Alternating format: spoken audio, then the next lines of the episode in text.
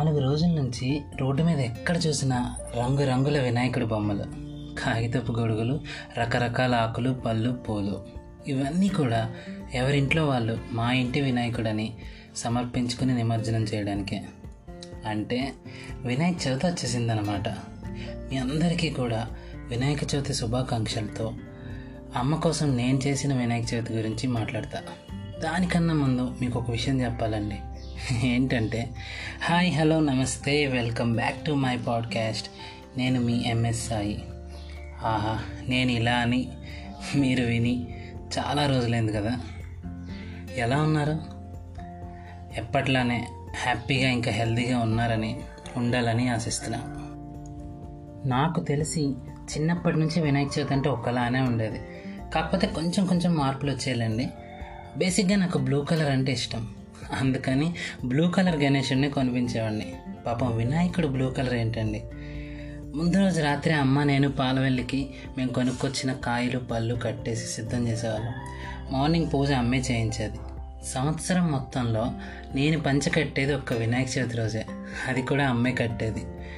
నాకు పంచ కట్టుకోవడం అంటే ఇష్టం. కానీ రెండు భయాలు ఎప్పుడు వెంటాడేవి. ఒకటి అది ఊడిపోతుందేమో అని ఇంకొకటి ఎవడైనా లాగేస్తాడేమో అని. ఈ పంచ గురించి వేరేగా ఒక పాడ్కాస్ట్లో మాట్లాడుకుందాం. ఇప్పుడైతే టాపిక్లోకి వచ్చేద్దాం. నేను అన్నయ్య నాన్న పంచలు కట్టుకొని సిద్ధంగా కూర్చుంటాం. ఇందాక చెప్పాను కదా అమ్మాయి ఎప్పుడు చదువుతుంది? మేము ఆ పువ్వులు ఆకులు అమ్మ చెప్పినట్టుగా విసిరేవాళ్ళం. కొంత టైం అయ్యేసరికి ఎప్పుడెప్పుడు పూజ అయిపోతుందా ఎప్పుడెప్పుడు ఆ ఉండ్రాలు జిల్లెడికాయలు తినేద్దామా అని వెయిట్ చేసేవాళ్ళం మేము ముగ్గురం. పూజ అవ్వగానే ప్రసాదం కుమ్మేయడమే. మోస్ట్ అవైటింగ్ మూమెంట్ అనమాట అది. ఇక వెంటనే ఏదో చీమలు దూరేసినట్టు ఆ పంచ తీసేసి ప్యాంట్ షర్ట్ వేసేసుకునేవాడిని. ఇంకా నా ఫ్రెండ్స్తో కలిసి ఊరి మీదకి వెళ్ళిపోవడమే. మా ఊళ్ళో బాలాజీ మార్కెట్ అని ఒక పెద్ద బట్టల మార్కెట్ ఉంది. అక్కడ ప్రతి సంవత్సరం ఒక్కొక్క ఐటెంతో పెద్ద వినాయకుడిని పెట్టేవారు. లైక్ ఒక సంవత్సరం సబ్బులతో ఒకసారి కూల్ డ్రింక్స్తో ఒకసారి కొబ్బరికాయలతో ఇలా రకరకాలుగా పెట్టేవారు. సో ఫస్ట్ అక్కడికి వెళ్ళి అది చూసేసి అక్కడి నుంచి ఊరంతా సైకిల్ వేసుకొని తిరగడం. ఎన్ని వినాయకులను చూసామో కౌంట్ చేసుకోవడం మళ్ళీ రేటింగ్లు ఇవ్వడం. వినాయకుడికి మేము రేటింగ్లు ఇవ్వడం ఏంటండి అసలు? అప్పుడంటే ఏదో డెడికేషన్తో చేసాం కానీ ఇప్పుడు తలుచుకుంటే నవ్వు వస్తుంది చాలా కాలం వినాయక చవితి అంటే ఇలాగే జరిగేది. ఇంటర్మీడియట్ టైంకి చాలా వరకు చేంజ్ వచ్చింది. ఏదో మొక్కుకొని దేవుణ్ణి పెట్టుకుని ఆ సినిమా పాటలు అందులోని ఐటెం సాంగ్స్ పెట్టుకుని గోల గోల ఏంట్రా బాబు ఇది అని అనిపించేది.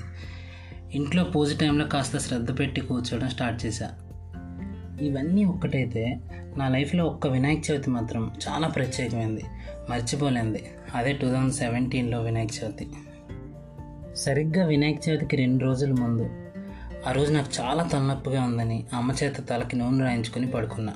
సడన్గా గేట్ కొడుతున్న సౌండ్ వస్తే లేచి చూసా ఎవరో ఒక అతను వచ్చి బాబు మీ అమ్మగారికి నాన్నగారికి యాక్సిడెంట్ అయింది. నేనే హాస్పిటల్కి తీసుకెళ్ళానని చెప్పారు. నాకు అసలు అర్థం కాలేదు. ఇదేంటి ఇంతవరకు ఇంట్లోనే ఉన్నారు కదా? యాక్సిడెంట్ అవ్వడం ఏంటని.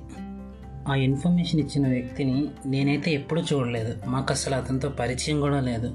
అలాంటి ఒక వ్యక్తి అతని కారులోనే హాస్పిటల్కి తీసుకెళ్ళి అడ్మిట్ చేసి మళ్ళీ ఇంటికి వచ్చి ఇన్ఫర్మేషన్ ఇచ్చారు చూడండి.